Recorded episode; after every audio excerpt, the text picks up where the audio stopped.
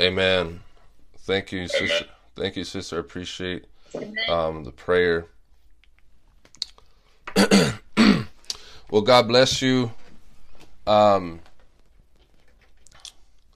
I want to ask that we turn our Bibles to Luke chapter 11. Luke chapter 11, beginning at verse 1. I'm, I'll give a bit of um, time just for you to turn there. I know some of us have our phones, um, and that's fine. Um, I'm not to say don't use your phones, um, but I would encourage you to get um, an act like an actual paper Bible. Um, I just think it would. It's more beneficial, I think. I personally like having the the actual book in my hands, you know, paper, and um, there's something about it that I think is unique. And um, so again, Luke chapter 11. When you have it, uh, please say Amen. Like type in the chat. Let me know that you have it. Amen.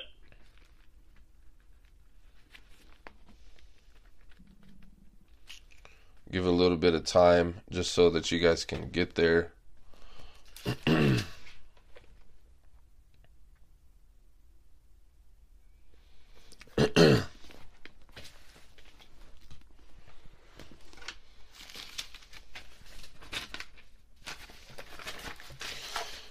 Just type in the chat, amen.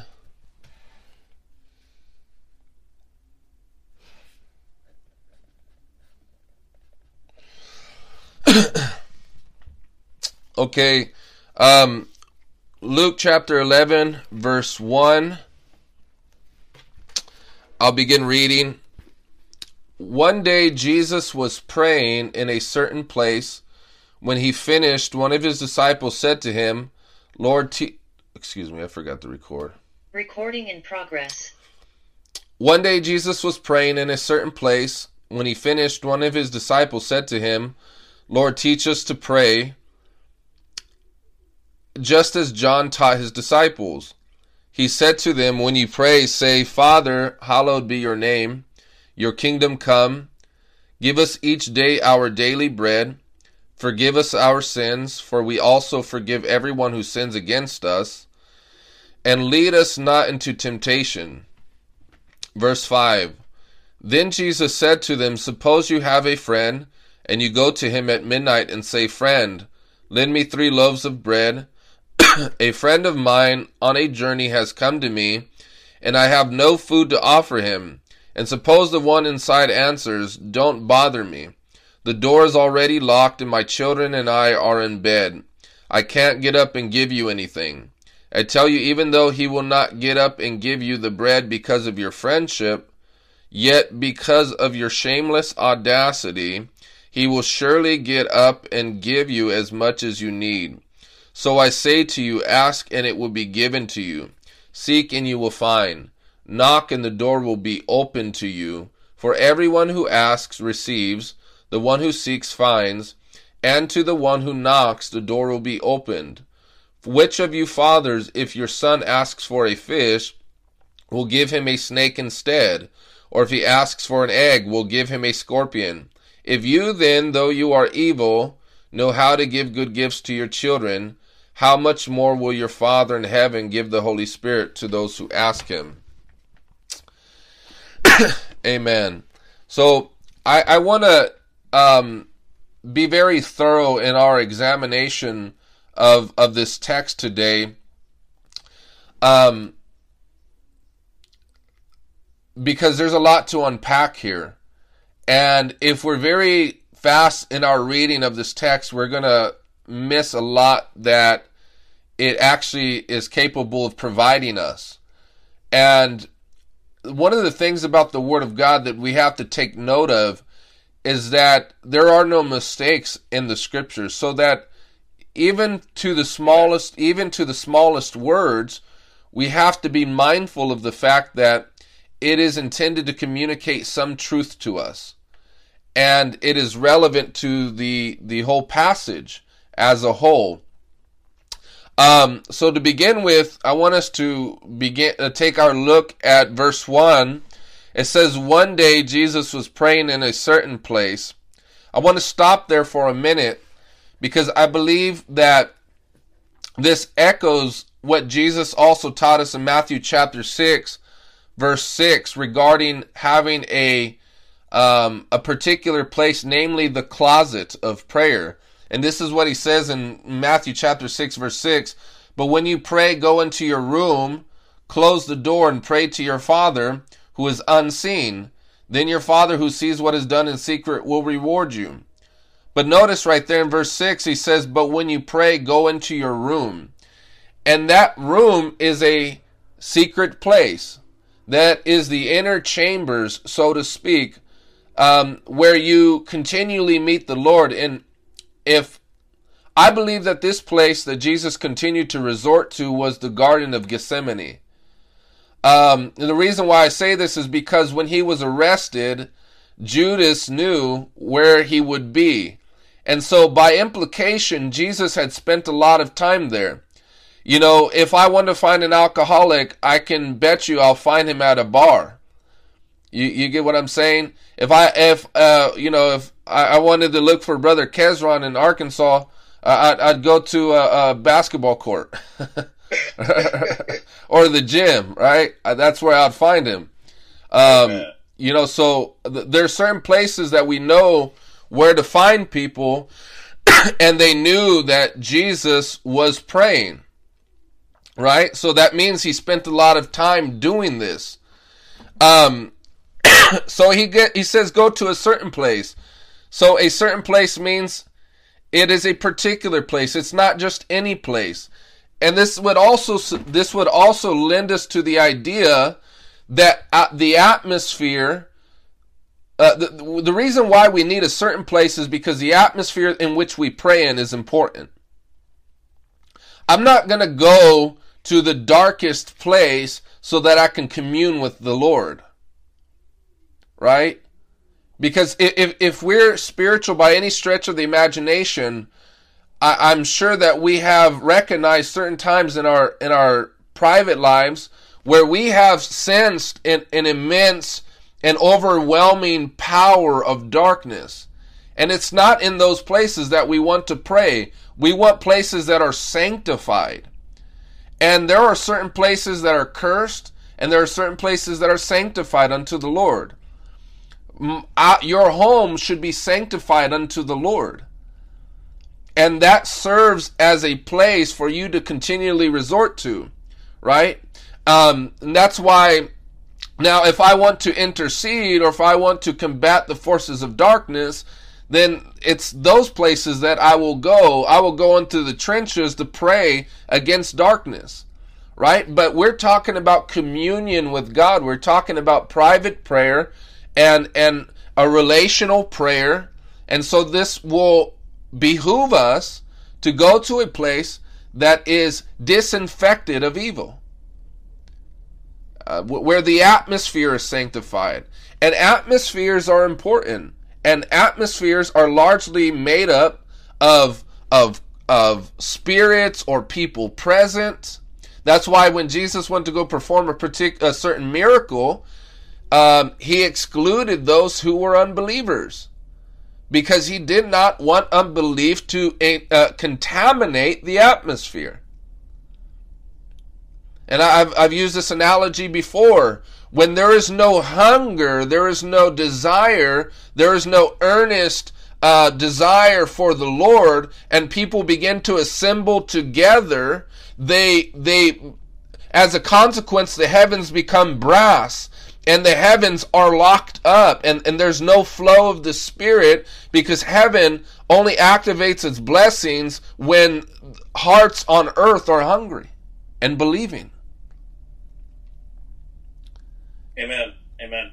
And so um, that's why we should not be a pool that is inclusive of everybody for particular activities. When it comes to prayer, either you believe in its activity or you don't. If you don't, you will hamper the Spirit's work. And this the same the same applies to gifts and the prophetic. There are certain people that I see absolutely nothing for. And the heavens become as brass, and the reason for that is because they are so closed off. They, they they're not they're so complacent, so indifferent that they they don't have any desire for God. Um and you know it's interesting because the Lord will will actually speak to an unbeliever who's lost before he will speak to a lukewarm believer.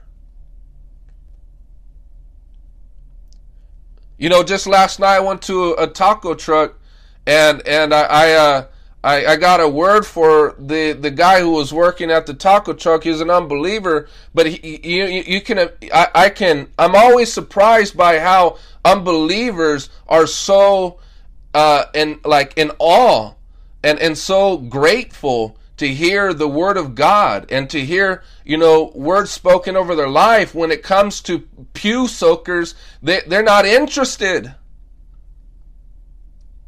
Like I, I, I, I love speaking to people who are actually broken, who don't know about the Lord, rather than pew soakers. Amen.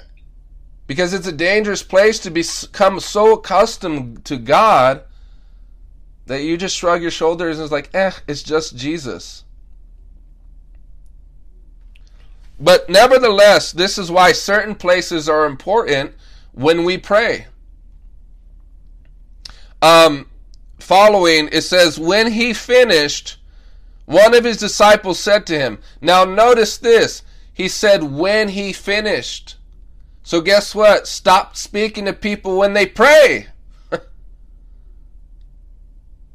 I've seen this. It's ridiculous. It's like, oh, oh, excuse me. I'm just speaking to the King of the universe. Let me interrupt my communion with him to speak with you. There's no reverence for God. Um, when he finished, and so th- they were, you know, there's a reason why they they spoke to him when he finished. It, it's it's uh, irreverent to interrupt people when they're praying. You know, my, my son knows when daddy's praying, you don't say a word. Unless it's an emergency, right? Um, but even if it's an emergency, depending on the nature of the emergency and how immediate it is, we're probably going to be praying about it. right? Um, so, but there was something glorious about his life and notice that um, they did not say, um, Lord, and, and I'm sure you've heard this before, they did not say, Lord, teach us to preach. They did not say, teach us to cast out demons or teach us to prophesy. And all of those things are good. I'm not saying that there isn't a place for that. There's a, there's books on it, there's classes on it, there's you know, people need to be mentored and stuff like that.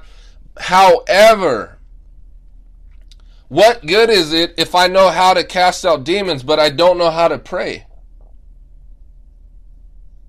What good is it if I can do all these things? I can even preach, I can even win a soul and evangelize, but when it comes to my personal life, I'm deficient.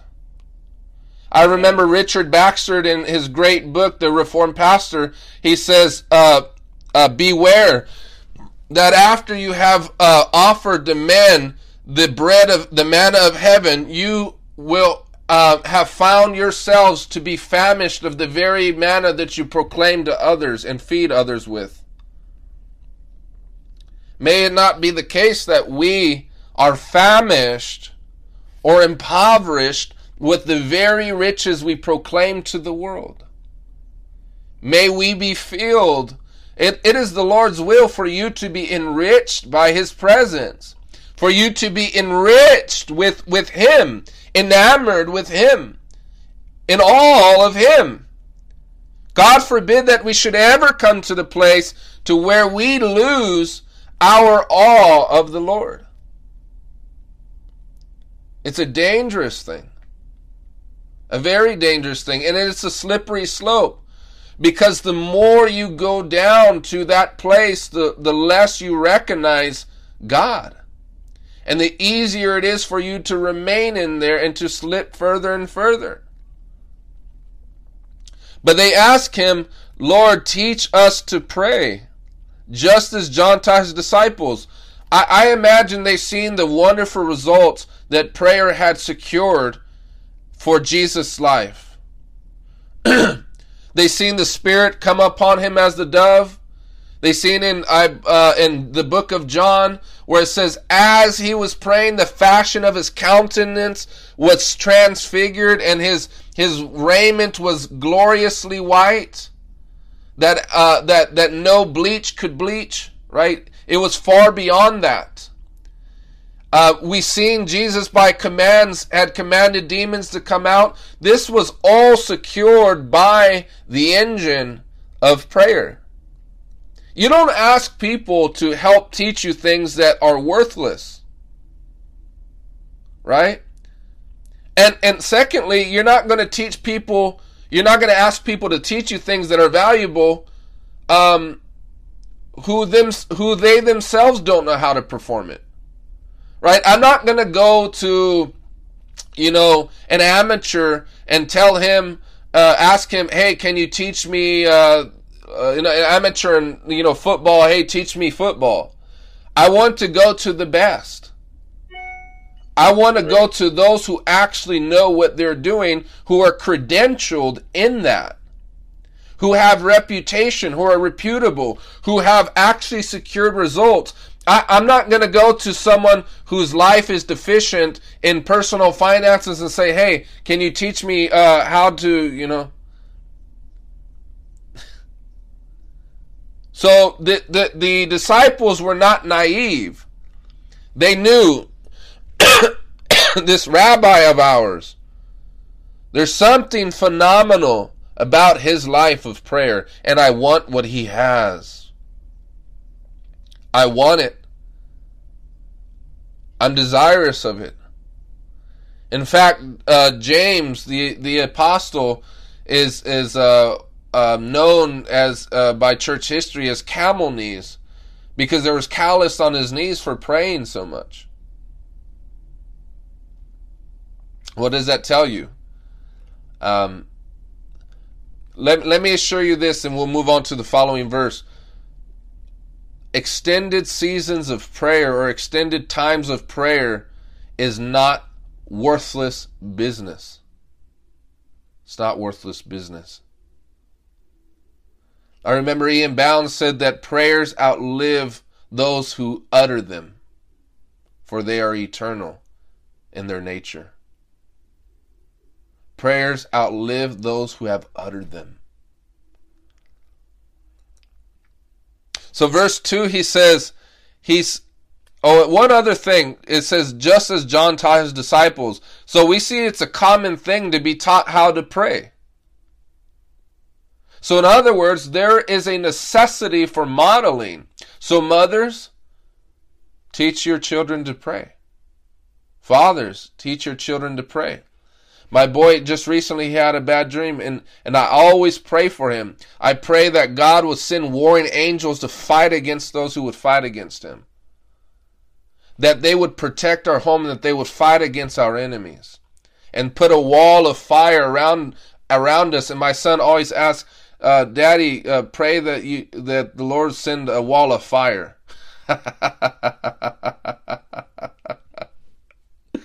yes, yes, because He will. From the mouth of babes you have ordained praise. Right? But he just recently had a nightmare, and um, my wife was putting him to bed, and um, he wakes up and asks my wife for prayer. Amen. We're indoctrinating our children in the ways of the Lord. That's how it should be. So that they will be mouthpieces for God, instruments for the Most High. Amen. And so, verse 2, he says, He said to them, When you pray. He didn't say if you pray. He says, When you pray. So, already in, in the very nature of how Jesus framed this implies that uh, that you will be doing this when you pray. Do it in this fashion. And so, what does that also say? Because uh, he says, when you pray, say. In other words, there is a correct way of doing it and there is an incorrect way of doing it. Because if you are to say this, that means there are certain things that you do not say. Let, let me let me correct. Uh, so let us go down. When you pray, say, "Father, hallowed be your name." And so, right there, the word "father," um, it's the Greek word "patros," but it's it's uh, a transliteration of of the Aramaic term "abba." And that speaks to a sense of endearment. what does that mean? We're coming to the Lord not as judge. We're coming to the Lord as father. And it is in the nature of a father to give. And as we will see, Jesus, um, Jesus, um, lets us know um, later on in the verses, he says, "Which of you fathers who are evil?" He says, "If you evil fathers know how to give good gifts to your children, how much more will your heavenly Father give good gifts to those who ask?" And so, fatherhood implies a giving disposition. The Bible says in Proverbs that a father lays up uh, an inheritance for his children. And so, connected to the idea of fatherhood is protection, is giving, is endearment. so, um,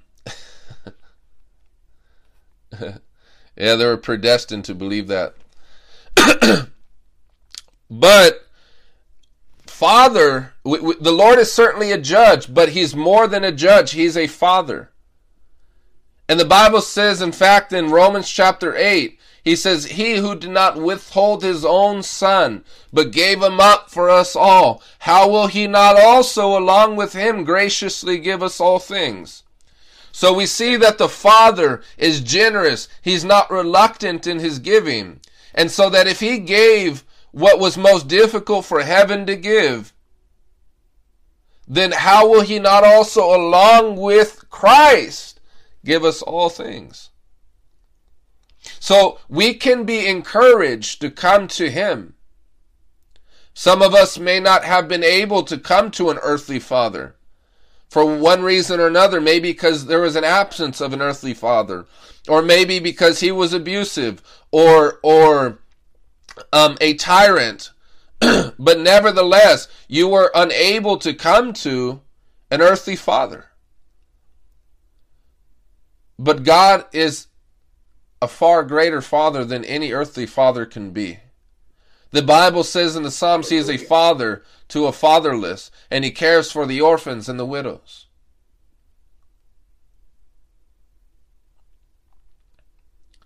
He is a good father. He is a good father. He is not a taskmaster. He is not a slave owner. He is a good Father that cares for the welfare of his people. Hallelujah. I'm sensing even now the Holy Spirit is harping on your hearts and giving attention to some of the wounds of your hearts. The Holy Spirit wants to make your heart whole. to heal every wound. The Bible says He binds up our wounds. He binds them up. He doesn't allow them to fester. He doesn't leave you unattended. Because how many of you know that our Heavenly Father is also a heavenly physician? But it says, when you pray, say, Father. And so that, that should elicit a response in our hearts. That, that should be encouragement enough to come to Him with a sense of security. a sense of security and not insecurity. Insecurity is absent in the presence of our Father. I love what Leonard Ravenhill said. He says, The man who kneels before God can stand before any man. Amen. If you know how to kneel before the Father, you can stand before any demon, any man. Because you stand before His face. And so the faces of others don't intimidate. Amen. The following clause says, Hallowed be your name. Now, I, I know this this is this will probably get me into some trouble with some crowds. um but I, I hope I never hear any of you pray this way. Oh God, we just want to thank you today. You know, we're so delighted to have you. You know, that sort of attitude. We just want to welcome you, God, and you know, yeah, just come on, like come in our midst, yeah. And I'm I'm I'm being you know theatrical here, but and and I, it can come off as insulting, but you know what I I I I firmly believe that's insulting to God, because it's it's and here's the reason why. It's a very shallow view. And he's not I've I've heard people say I just talked to my friend. I talked to the man upstairs. No, he's not a man upstairs. That's not the God of the Bible. He is a reigning king who will rule the nations with a rod of iron and break the backs of his enemies. Do you understand? That's the Christ we serve, who is jealous for the Father's house. The Bible says it, look, I want to pray like Jesus. I don't want to pray like the skinny jean pastor. I don't want to pray like the latte pastor. I want to pray like Jesus. And G- the Bible says in Hebrews chapter 5 verse 7, um, you know what? Um, if, if we can get that verse, just so that you know that I- I'm not injecting into the scriptures, this is what the whole, this is what the Word of God says. Um,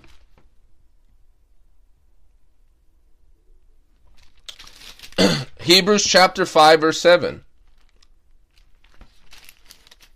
This is what the word of the Lord reads. During the days of Jesus' life on earth, he offered up prayers. Okay, we're speaking of prayer here. And petitions with fervent cries and tears to the one who could save him from death. Fervent cries. See, this is why if fervent cries annoy you in prayer, then you haven't experienced the inner chambers, uh, uh, God's activity in the inner chambers of your soul that elicits those fervent cries. Do you understand? If you have yet to encounter such, such subjective experiences in the place of prayer, such that you begin to offer up fervent cries, and fervent, if you have not experienced that, when people offer up fervent cries, it's going to be annoying to you. I've heard people say this before. Why do you got to pray like that? It's not because I want to pray like that. It's because I know God. And his his spirit is alive. His spirit, spirit stirs. His spirit elicits a boiling fervor within my heart such that it is inevitable that I cry in such ways. Amen. You know, the, the word zeal, it comes from a Greek word that means to boil. To boil. To boil with what? To bur- boil with fire. And the Bible says that our God is a consuming fire. That's what the scripture says. It's our God is a consuming fire. You know, the Bible describes lust as to be consumed. So when people are consumed with lust, there's a sense of sensual, earthly, natural uh, fire that consumes their their soul. It, it eats at them. It eats at them. Do you understand that? Well, does our our fervor in the place of prayer eat at us? It eats us. It consumes us. That's what it means to be consumed. When we say fire of God consume me, we're not literally saying may the wrath of God consume me as a sacrifice or something. But what, what we're saying that in a very experiential way, I want God's fire to eat at me. I want there to be a hunger, a desperation, a cry. Right? And it's not trying to manufacture cries. That's that's that's worthless before God. It's rather we are so intimate with in, we're enriched with such intimacy with our Lord that his burden becomes our own. And we pray with the burden of Christ. You see that? Once again, I'll, I'll read it. Hebrews chapter 5 verse 7 During the days of Jesus' life on earth, he offered up prayers and petitions with fervent cries and tears to the one who could save him from death. What other picture do we need uh, than the Garden of Gethsemane? Um, the Bible says, being in agony, he prayed all the more earnestly. Being in agony, he prayed all the more earnestly. What does it say in Colossians chapter 4, verse 2? Epaphras, who's a fellow servant of, of you all, he says, who is always struggling in his prayers on your behalf.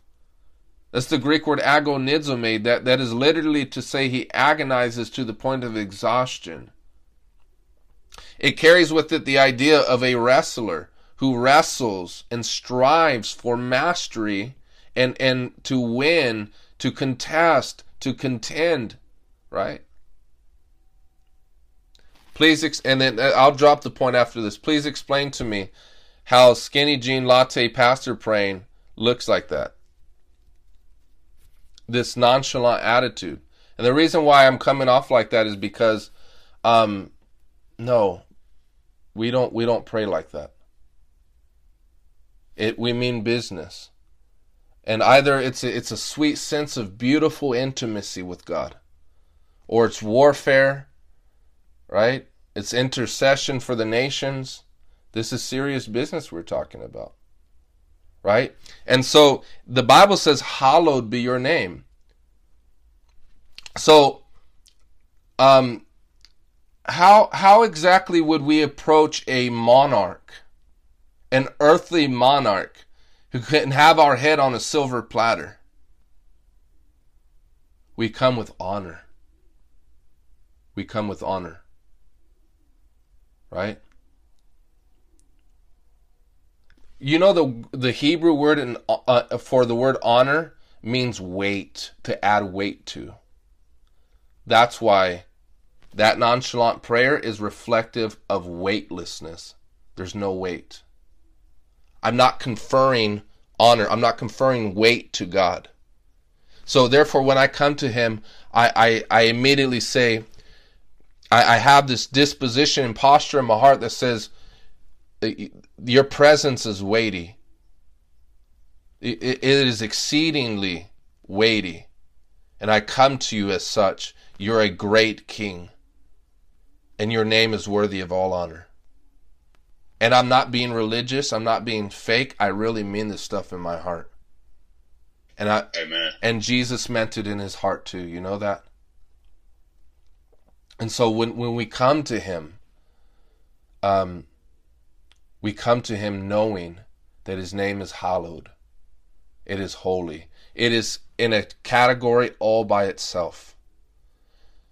let, let me let me turn your guys' attention real quickly to Isaiah chapter six. Because I, I want to support everything with the scriptures. Okay? And so um, I'm simply a mailman, and I want us to know what the mail reads. I, I don't know. Look, see, the Bible ain't the junk mail that you get in the, the mail. I don't know for those of you in Europe, but here in America, we get inundated with a bunch of junk mail, like coupons we never look at we just throw away and stuff like that. Am I the only one, or you guys actually give attention to that? Isaiah chapter 6. And, and, you know, have you guys ever gotten those like you won uh something like a free car or something or like a raffle and I, and like they even have a key attached. It's like, man, that's fake. Like I don't know who gets duped for that stuff. but we're reading the Lord's the Lord's letter, right? His mail to us. Isaiah chapter 6 verse 1 In the year King Uzziah died, I saw the Lord high and exalted, seated on a throne, and the train of his robe filled the temple. Above him were seraphim, each with six wings. with two wings they covered their faces, with two they covered their feet, with two they were flying, and they were calling to one another, Holy, holy, holy is the Lord Almighty. The whole earth is full of his glory. At the sound of their voices, the doorposts and the threshold shook, and the temple was filled with smoke. Woe to me, I cried, I am ruined. I am a man of unclean lips, and I live among a people of unclean lips, and my eyes have seen the King, the Lord Almighty. Then one of the seraphim flew to me with a live coal in his hand, which he had taken with the tongs from the altar. With it he touched my mouth and said, See, this has touched your lips. Your guilt is taken away and your sin atoned for. So, how is Isaiah the prophet is a holy man? And look at his expression when he comes into the presence of a king.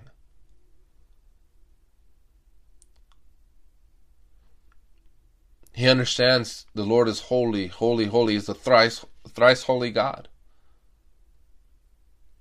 And Jesus, when to add emphasis upon his statements and upon his teachings, he would he would preface by saying, Verily, verily.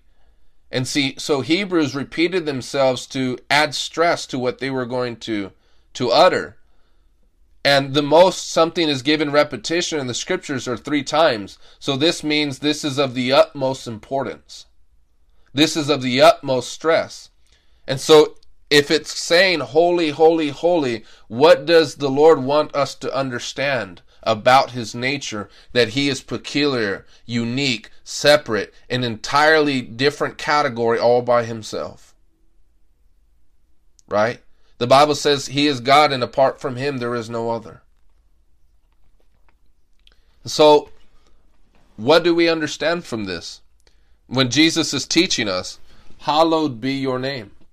And see, in in our modern times, we think that name is just you know, I'm going to look up my name and see its meaning. But the word in the Greek onomatos means authority or name, basically the whole essence of the person. The person's identity was wrapped up in their name. And so when the Lord is saying um, that we are to approach Him and say, Hallowed your name, see, we can say that with our lips, but not mean it in our hearts. We must approach Him and mean it with our very being. Amen. Amen. In other words, we need to have a very high view of God. Now, one other thing I wanted to say about that. What did demons do when Jesus approached them?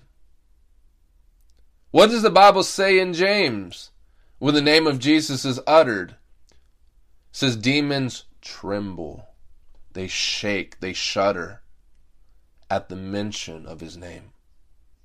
At the mention. Now, I'm not suggesting that we come with terror, but what I am suggesting is this that there are many demons, that all demons have more sense than most pastors. Put respect on the Lord's name, revere it, and honor it. Amen.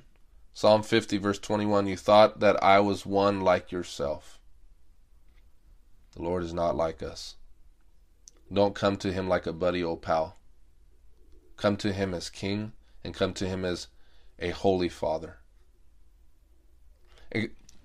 Because if you come to him inappropriately, the Lord reserves the right to not answer a single one of your prayers.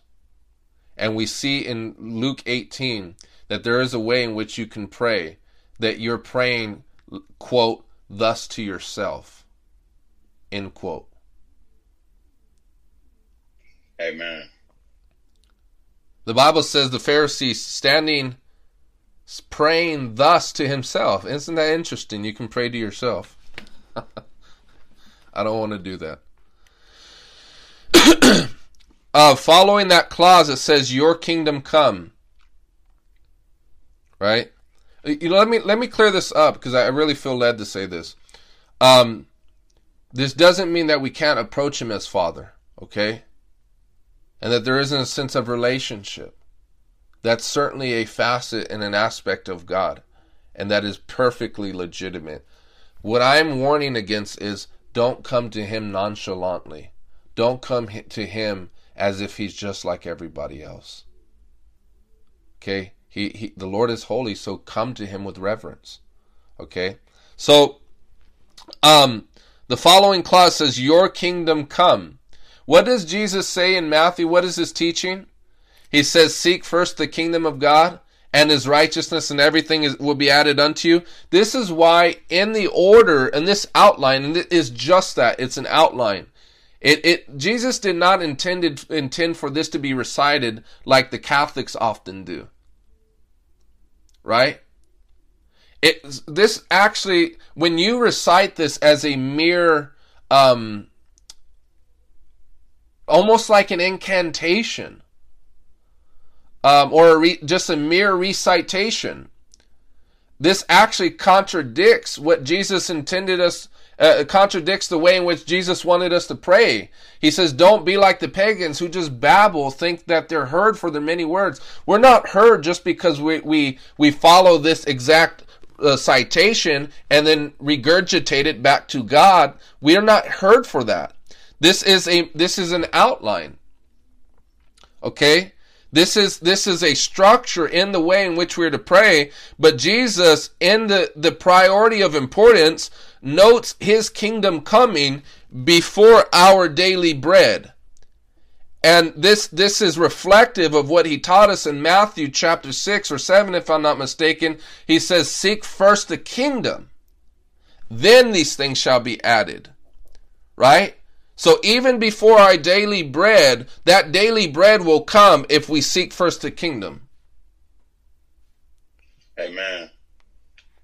So God wants you to take care of his business and he will take care of yours. Right? So why is it that some believers are lacking? Why is it that some believers can never get breakthrough in their finances? Why is it that some Christians can never get ba- breakthrough with uh, the things that they want in life? It's because they got the cart before the horse. It's because that they're seeking their interest above the interests of God.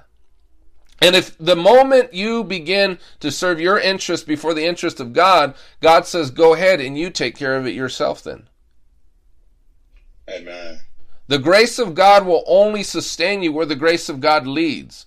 This is why the Bible says in the book of Proverbs, the Lord's blessing adds no sorrow to it. You know, I can't tell you how many times, uh, you know, people have tried to rationalize, says, you know, brother, you don't understand. This, this woman is for me or this brother is for me. Oh, really? Why is it, why is it that you're so downtrodden, downcast, and sorrowful? That sounds like a real rich blessing from the Lord, don't you think? No, it's not. It's not a rich blessing from the Lord. The Lord's blessings doesn't add sorrow. Amen. you don't have to you don't have to be frustrated in trying to secure the plans of God for your life. When frustration enters, it's because you're off track. It's either you're trying to do God's will in your strength or you're trying to do your will in God's strength. But God ain't interested in providing you strength the moment you say, I'm doing what I will. That is the moment that grace is, uh, the grace has no circulation. There's no blood flow of God's grace to your life. You cut off circulation. This is why Paul talks about when you're taking communion in an unworthy manner, which he actually equates to not discerning the body and as a consequence sinning against the body. He says, as a result of this, some of you have become weak. What does that mean? When you go against the body, you'll go against the head. As a consequence, weakness always sets in. Spiritual destitution, spiritual poverty. Did he not say to the Laodiceans, You said, I have increased in goods and I have need of nothing? But you don't realize that you really are poor. And you're blind and you're miserable and you're naked. I counsel thee to buy of me salve so that you may see. You know, there's certain things in God that can only be bought and are not gifts. I counsel you to buy from me. Does it not say in Proverbs, buy truth and sell it not? With all Amen. your getting, get understanding. Wisdom is the principal thing, therefore get wisdom. And with all thy getting, get understanding. but he says, Your kingdom come. The Greek word there is basileos, and it basically means a royal rule. So Jesus wants to extend his royal rule to the uttermost parts of the earth. He wants his kingdom in your life, in your home, in your heart, and in this world. His rulership, his lordship, to ev- for everything to come underneath that. So let me ask you guys this question. Are you praying in that fashion? Are you praying after that manner? Are you saying, Lord, your kingdom come? Because let me let me shed some light on what it means to pray the opposite. If we're not praying his kingdom come, you're praying for your kingdom come. And guess what? Your kingdom is the devil's kingdom. I know I, I hate to put it that plainly to you, but the essence of all satanic philosophy hinges upon this simple statement do what thou wilt. Whether that means morality, whether that's being a good citizen, whether that's um, even doing things um, for the community, or being a, an activist or human rights or humanitarian services. It doesn't matter how good we put, put a spin on it. If at the end of the day it's not what the Lord Jesus Christ himself wills, it is what the devil wills. And the devil is in the business of humanitarian service. Just ask Satanists.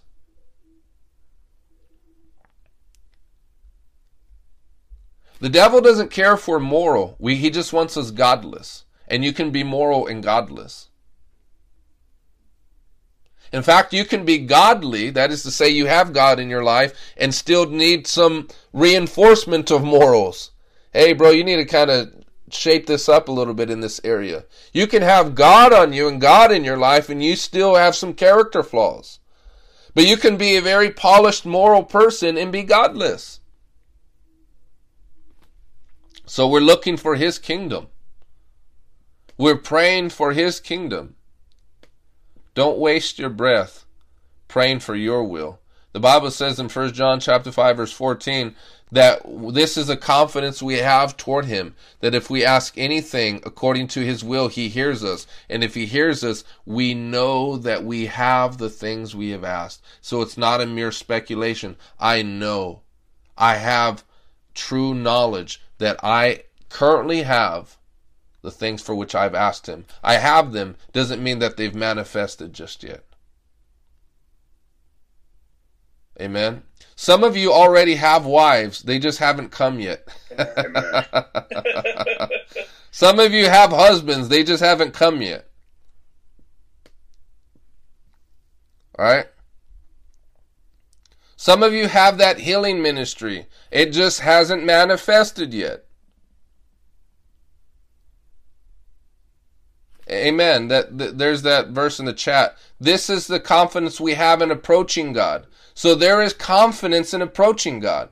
Let me ask you this, my brothers and sisters. When you pray, do you have confidence before God?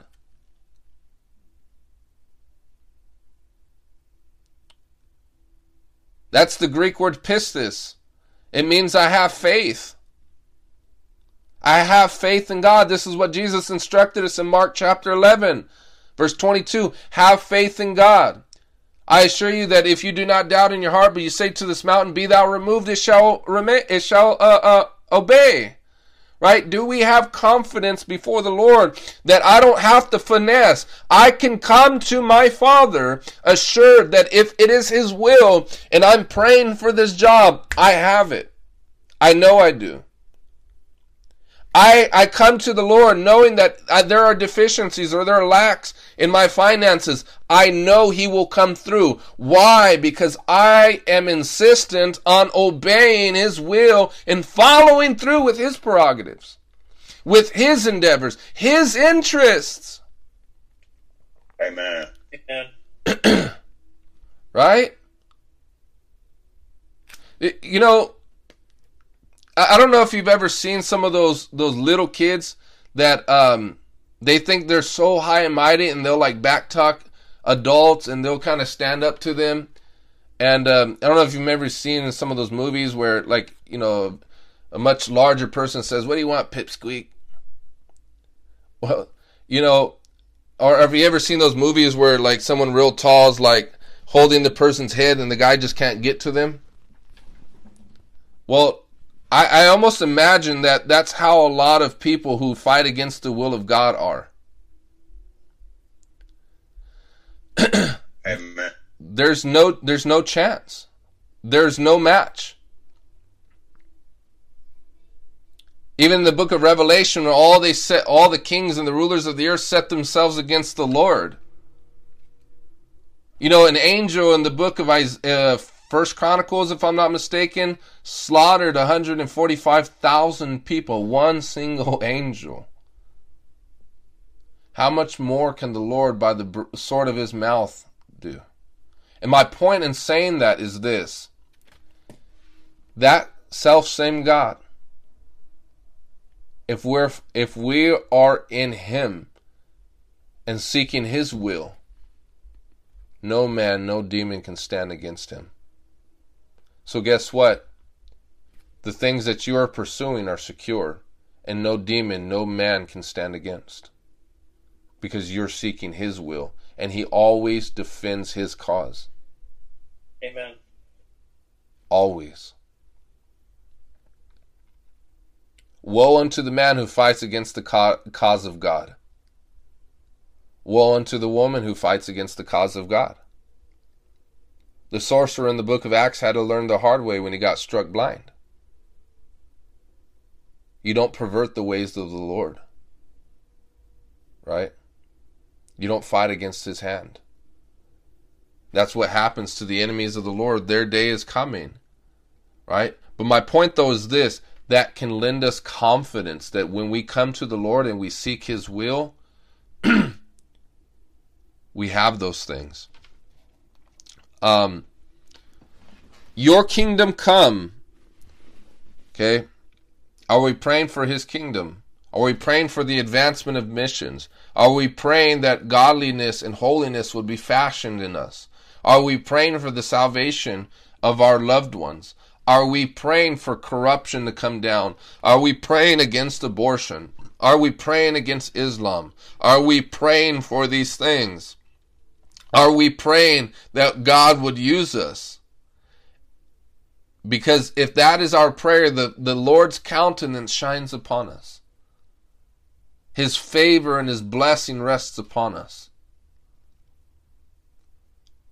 And the favor of God, I, I want to say this with with um, with complete confidence. The favor of God will lead you beyond what you had thought for yourself. He is able to do exceeding abundantly above all that we may ask or think according to his power at work in us. He has a way of surprising all of us. The favor of God that brings glory to our lives, that doesn't leave us impoverished, that doesn't leave us destitute, that doesn't leave us regretful, that doesn't leave us sorrowful. That is our portion as the people of God.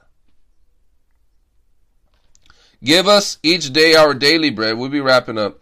Give us each day our daily bread. Forgive us our sins, for we also forgive everyone who sins against us. Um, You know, I remember, I, if I'm, I'm not mistaken, Brother Daniel had pointed out that the Lord did not say for us to pray for our weekly bread. When the Israelites had gone out and to get manna, they were not to do it on a weekly basis. And and he, I believe him, Daniel mentioned we're not sure why the Lord did this, and I began to reflect on it. Well, I think largely be because Jesus said, "Don't worry about tomorrow, for sufficient today is the problem thereof." The Lord doesn't want us to have weekly burdens on us before He knows daily burdens are sufficient.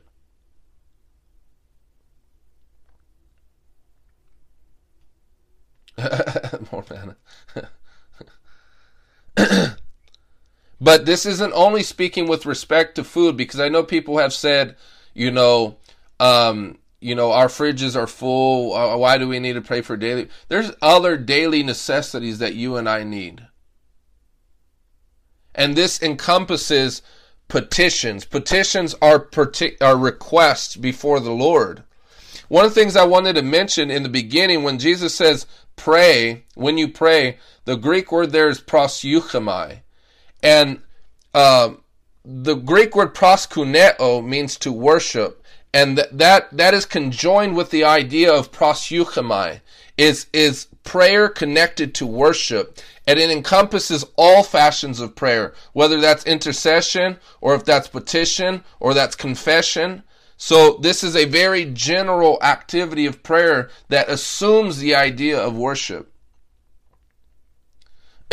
so, but this particular uh, uh, verse here, when it's asked, when it says for us to pray for our daily bread, is a petition. That is the form of prayer we're talking about. Is petition, is requests. Lord, I need this, and then He gives in response, right? And so, what are your daily needs? Some of it is, um, Lord, help me to increase in wisdom. Help me to increase in knowledge. Help me to increase in my understanding. Lord, give me patience. I need patience for today. How many of us need patience? I know I need it. Amen. If there's a virtue I need, I need patience. I was telling my wife, I'm I'm pretty good at long suffering. I can suffer for long periods of time, but it's the little things that make me impatient. And I, I, I need I need help in that area. Because I just want to go. I just want to go. Lord help me. May I be patient. Lord help me to maintain my purity. I don't want to succumb to um, fornication. Lord, help me in the area of purity. Help me in my job. Help me in my marriage. Give me direction. You can bombard heaven. I, I remember. I remember some years back, my my my when I first got saved, the the pastor who had baptized me, I remember he was sharing this testimony how there is this individual in church who always like ran on and on and on about her problems, right? And and um and then uh, he said, um, I'm sorry, but this was funny. He said, um, I don't know if he told her or if he was saying to us that he was thinking in his head. He said, "You know, sister," he says, "He says you can go to God. He can listen much longer than we can."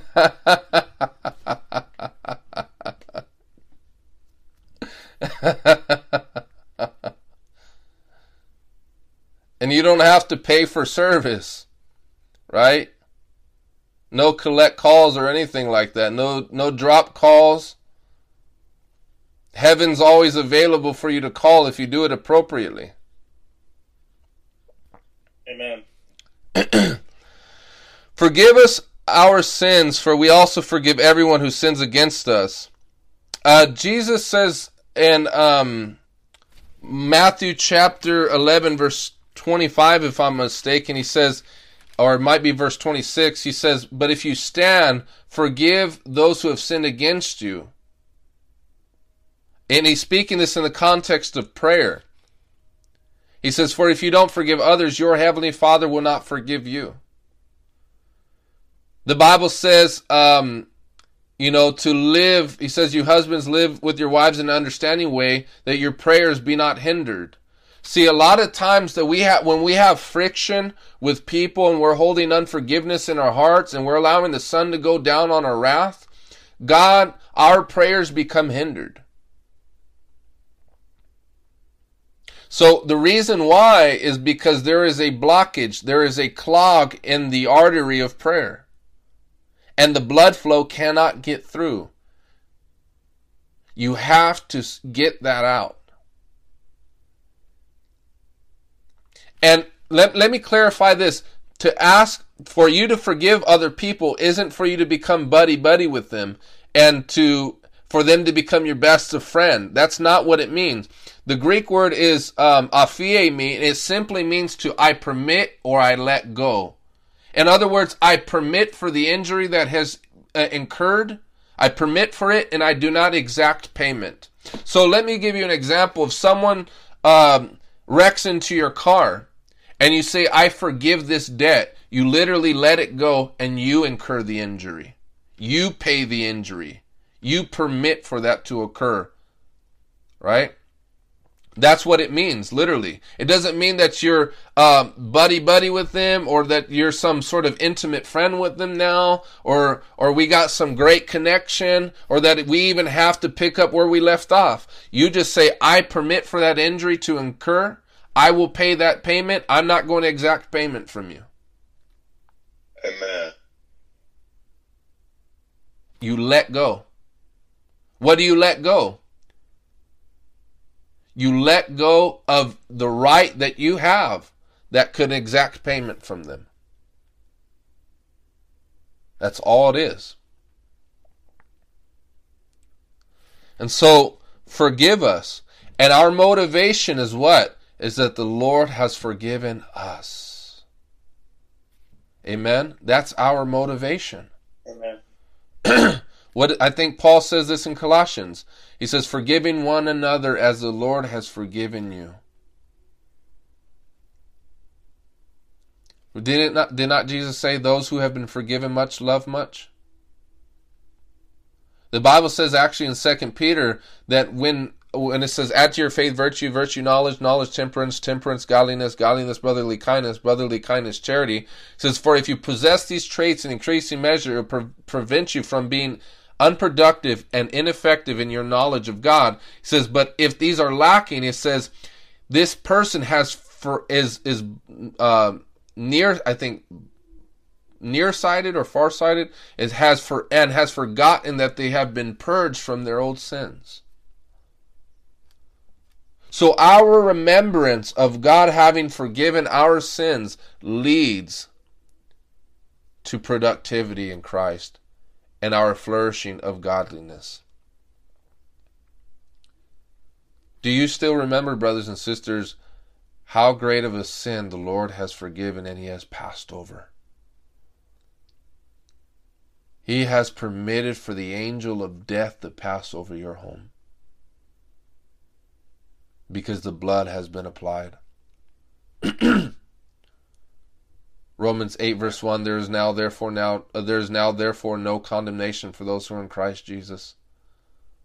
Romans chapter 5 verse 1 since we have been justified by faith we have peace with God through our Lord Jesus Christ by whom we have now gained access by faith into this grace in which we stand. Romans chapter 5 verses 8 through 10 it says for it says, Very rarely will a good man die for a righteous person, but for God has demonstrated his own love for us in that while we were still sinners, Christ died for the ungodly. Having now, he says, since we have been now justified by his blood, how much more shall we be saved from the wrath of God through him? The wrath of God that is described in Isaiah, where it says, I will trample the people in my anger and spatter my garments with their blood. That is the anger and the wrath of God that has been passed over. That is what God saved you from. God saved you from Himself. his fierce indignation and wrath against the peoples has been passed over, has been satisfied in full by the blood of Jesus Christ that has been shed for our sins. Hallelujah. Thank you, Jesus. Every last sin, whether that was pornography or fornication or drugs or uh, uh, or alcohol, uh, drunkenness, whatever the case is, the Lord has satisfied His wrath in full because of the atoning and sufficient work on a hill called Calvary. And when He rose again on the third day and ascended to the right hand of the Majesty on high, who now lives to make intercession for us. So if there's any incitement that we have in our hearts to motivate us to pray, it's because of this. The faithful intercessor still remains remains a high priest on our behalf, interceding for us. Amen. Hallelujah. Hallelujah. Every last sin paid in full. He's forgiven every last one of them. So don't let the devil continue to rob you of joy, bringing back to your remembrance the things that you regret says the Bible says that we can be pure purified from an evil conscience, from a guilty conscience, sprinkled with the blood of Jesus, sprinkled with clean water. As David cried in Psalm 51, Purge me with hyssop, and I shall be clean. Wash me, and I shall be whiter than snow. Create in me a clean heart, O God, and renew a right spirit within me. Cast me not away from your presence. Have mercy upon me, O God, According to thy loving kindness and according unto the multitude of thy tender mercies, blot out my transgressions. For my sin is ever before me. Against thee, thee only have I sinned and done this evil in your sight, that you may prove right when you speak and justified when you judge. Hallelujah.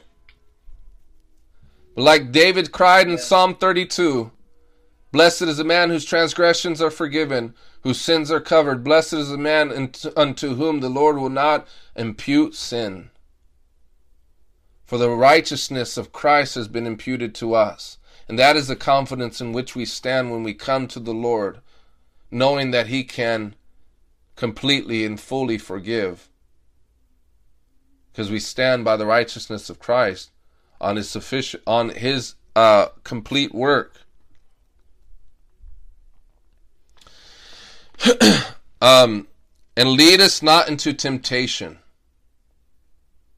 Okay, and in Matthew's account, he says, uh, he adds to it, and deliver us from the evil one. Or some translation says, deliver us from evil. But I'm taking it that um, it's deliver us from the evil one because Paul also says in Second Timothy, he says, he will rescue me from the mouth of the lion and deliver me from every evil attack. Okay? And so let me let me turn your attention real quickly to Psalm 50, no, Psalm 64. Psalm 64. Um, this is the way in which David prayed when there were enemies coming against him it says, verse 1 Hear me, my God, as I voice my complaint. Protect my life from the threat of the enemy. Hide me from the conspiracy of the wicked, from the plots of evildoers. They sharpen their tongues like swords, and aim cruel words like deadly arrows. They shoot from ambush at the innocent. They shoot suddenly without fear. They encourage each other in evil plans. They talk about hiding their snares. They say, Who will see it? They plot injustice and say, We have devised a perfect plan. Surely the human mind and heart are cunning, but God will shoot them with his arrows. They will suddenly be struck down. He will turn their own tongues against them and bring them to ruin.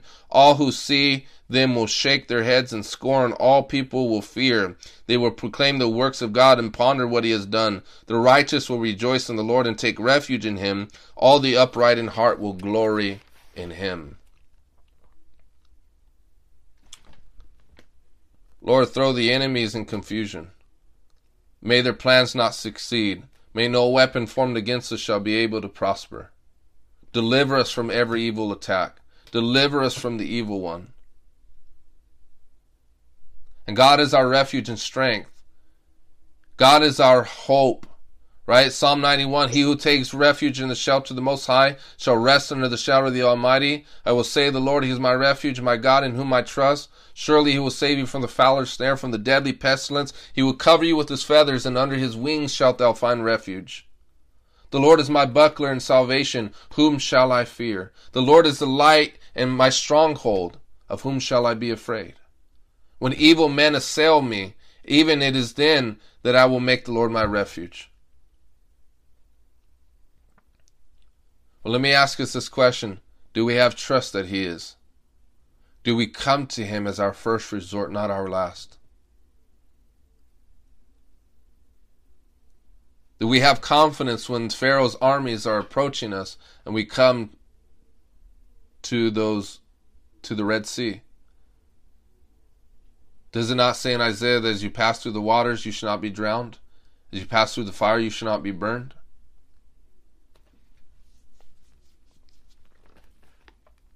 Lead us not into temptation. This should be a daily prayer.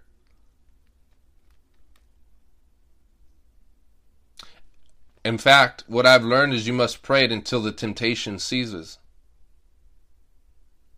Don't think that just because you've prayed this, that it's enough. You prayed until the temptation flees. For the spirit is willing, but the flesh is weak. Let's just read through verse 5 to 11 then Jesus said to them, Suppose you have a friend, and you go to him at midnight and say, Friend, lend me three loaves of bread. A friend of mine on a journey has come to me. You have no food to offer him. And suppose the one inside answers, Don't bother me. The door is already locked, and my children and I are in bed. I can't get up and give you anything. I tell you, even though he will not get up and give you the bread because of friendship, yet because of your shameless audacity or persistence, um, or importunity, he will surely get up and give you as much as you need. So I say to you, ask and it will be given to you, seek and you will find, knock and the door will be opened to you. For everyone who asks receives, the one who seeks finds, and to the one who knocks the door will be open. Which of you fathers, if your son asks for a fish, will give him a snake instead? Or if he asks for an egg, will give him a scorpion? If you then, though you are evil, know how to give good gifts to your children, how much more will your Father in heaven give the Holy Spirit to those who ask him? So, in closing, I want us to take away from this in the Lord's Prayer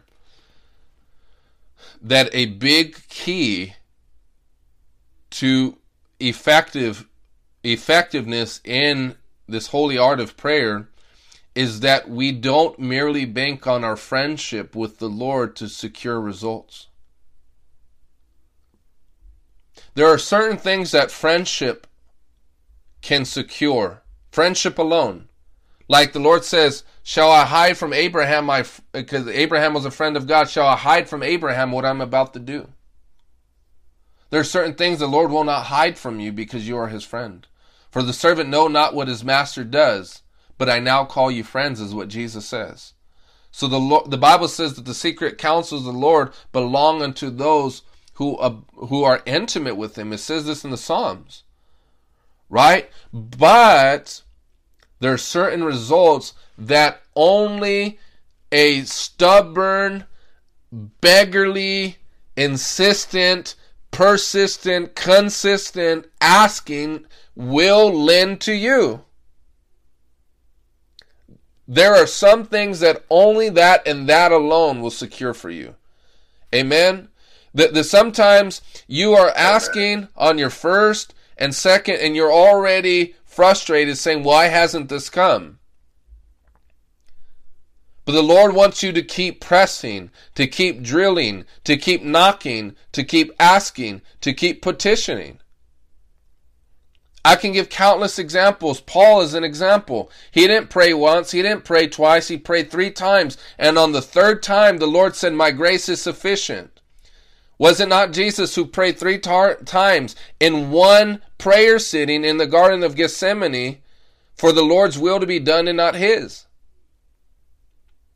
Was it not uh, uh, Moses who was on Mount Sinai for 40 days praying? You see.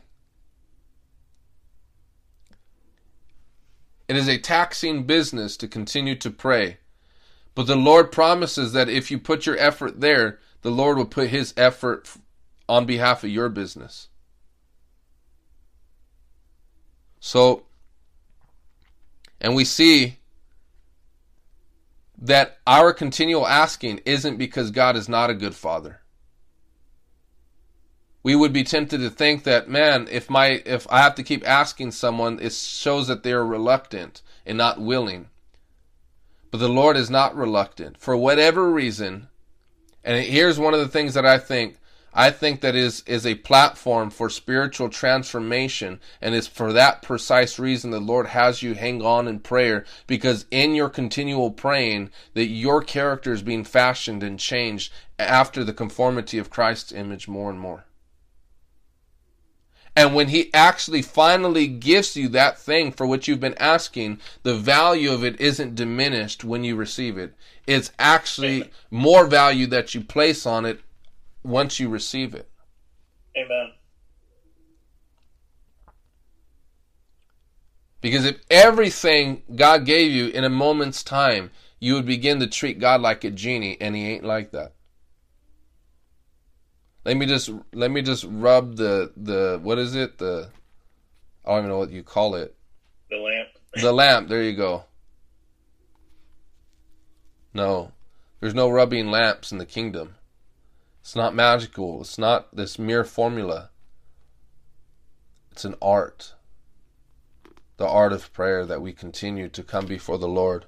And so in Math in Luke chapter 18 actually Jesus teaches on uh, Luke chapter 18 verse 1 he teaches on persistence in prayer. And the Bible says this and I quote Jesus spoke a parable to them unto this end that men ought always to pray and not faint. So he, from the beginning, recognizes you're going to have a temptation to faint. But don't. And at the end of that parable, he says, When the Son of Man comes to earth, shall he find faith? So when the Son of Man comes to the earth, shall he find you? Not with an absence of faith, but with a presence of faithfulness to prayer. And in that parable, the Bible says, Shall not God avenge his elect who cry out to him both day and night? And so, what does that say? It's an insight that lends us to this idea that not only does God want you to pray daily for the same thing, there are times that He wants you to pray more than once in the same day for that same exact thing. Cry both day and night. Bible says in Isaiah, Give me rest neither day nor night, and put me in remembrance, says the Lord. So, are we putting God in remembrance? Might say, well, how does that make sense? He knows everything. Well, that's what he taught us. I'm not going to try to philosophically explain that. But the Lord knows all. And yes, He does know the needs that we have even before we ask, Jesus said. But He still wants you to put Him in remembrance. Because it's in our putting Him in remembrance that it puts us in remembrance.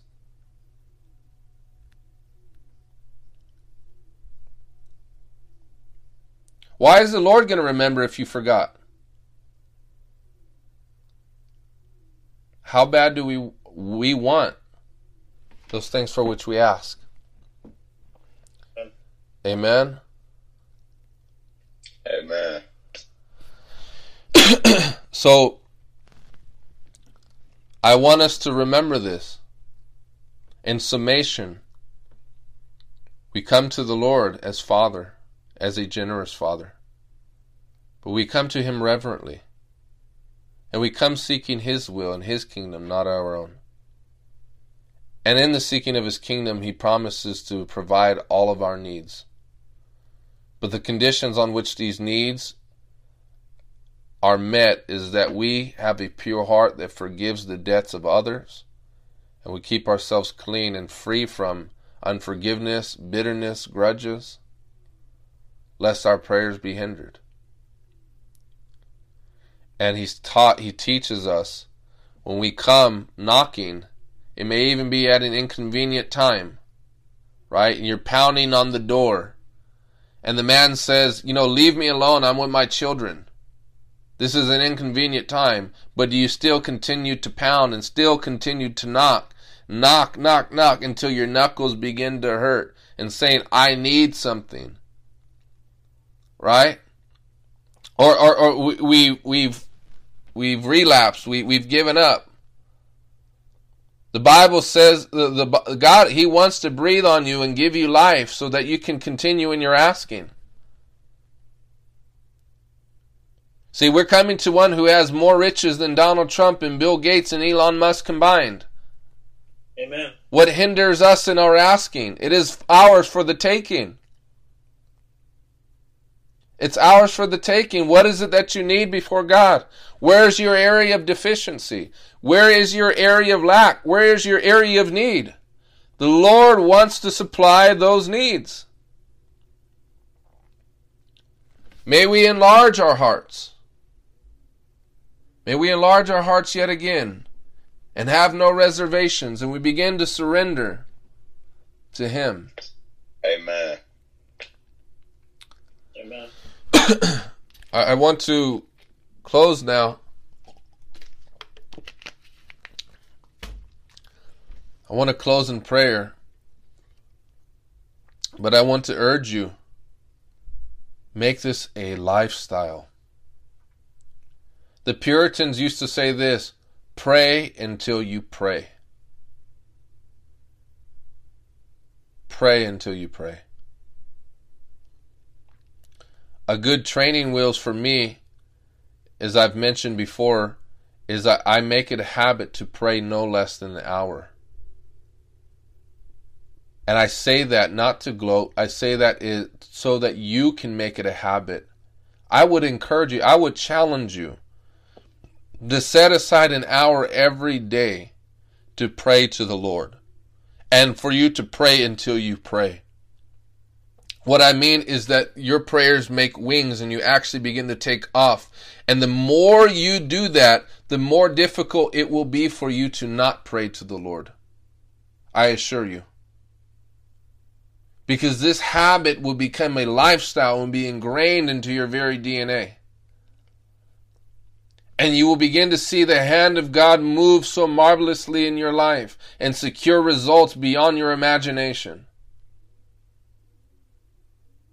Don't allow the devil to beat you out of this place because poverty will follow you.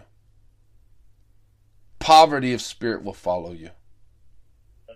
And I don't want you to be blind men and blind women because those who are prayerless are blind. I don't care how much Bible you know. I don't care if you know the Greek. I don't care if you've been to seminary. I don't care what your background is. You will remain a blind man. Even if you have great intuition, you have great life experience, you're intelligent, socially intelligent, relationally intelligent. It doesn't matter because the ways of the Lord are locked behind those who can see in the Spirit. Amen. Don't be shadow boxing.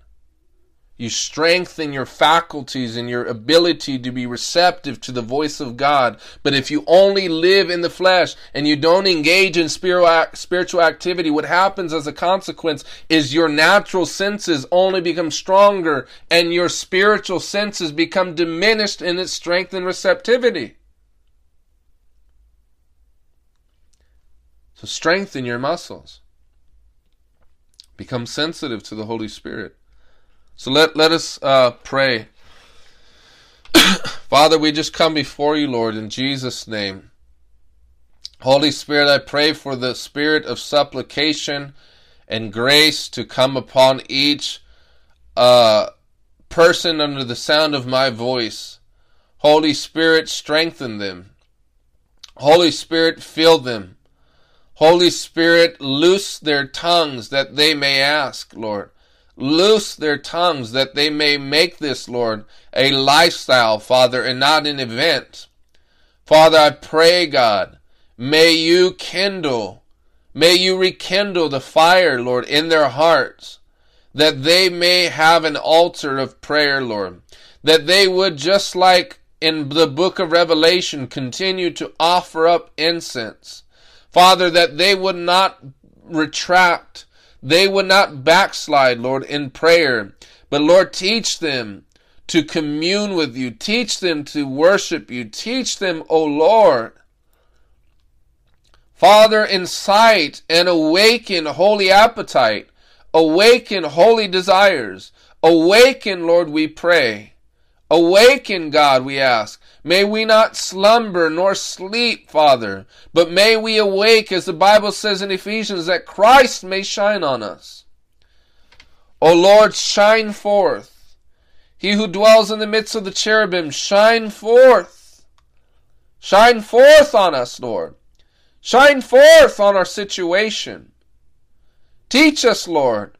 Father, I ask in Jesus' name for those who have grown discouraged, for those who have grown so uh, despondent and, and dismayed and discouraged, Lord, that they no longer ask of you.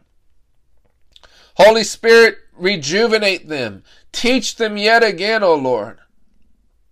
Holy Spirit, I pray for those who feel guilty, Lord. Lord, that they would not feel guilty, they would feel hungry. Father, I pray that guilt will not paralyze. In Jesus' mighty name, wash them with the blood of Jesus. Empower them by your Spirit, God. Your word says that your Spirit helps us in all of our weaknesses. Your Spirit helps us, Lord, in all of our weaknesses, God. Begin to help us in our weaknesses now, Lord. I pray for the manifestation of your Spirit now would fall upon your people, Lord. May your manifest presence come, O God, and begin, Lord, to fashion us, Lord. Begin to change us, Lord. Begin to transform us, Lord. Begin to make us a holy breed of people, Father, that will be, will be reflective of your praise in the earth. Hallelujah. I want you even now begin to move your lips and begin to pray. I want you to begin to move your lips and begin to pray. Only the dead don't pray. Only the dead don't offer up words. But among the living are praises. Among the living are petitions. Among the living is worship. Father, I pray for a spirit of worship, an attitude of worship, Lord, would be found, Lord, among our uh, among these people in our midst, God. Right now, Father, meet them with your holy presence wherever they're at, God. In Jesus' name, I pray that you banish anxiety. I pray that you banish depression. I pray that you banish suicidal thoughts, God, in Jesus' mighty name. I'm, hearing that someone, you're dealing with anxiety and, and you're dealing with depression. I, I want, I want to see everybody continue to pray. Who, who is that? You're dealing with anxiety and it's, it's pretty crippling. If you can put amen in the chat or me or something. I don't want you to be ashamed or embarrassed.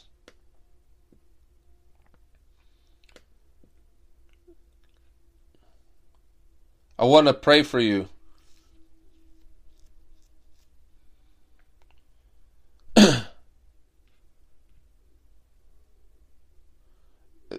I'm sorry, could you put me? I see I see several amens and now I, lost track. Let us continue to pray. Stay in an attitude of prayer.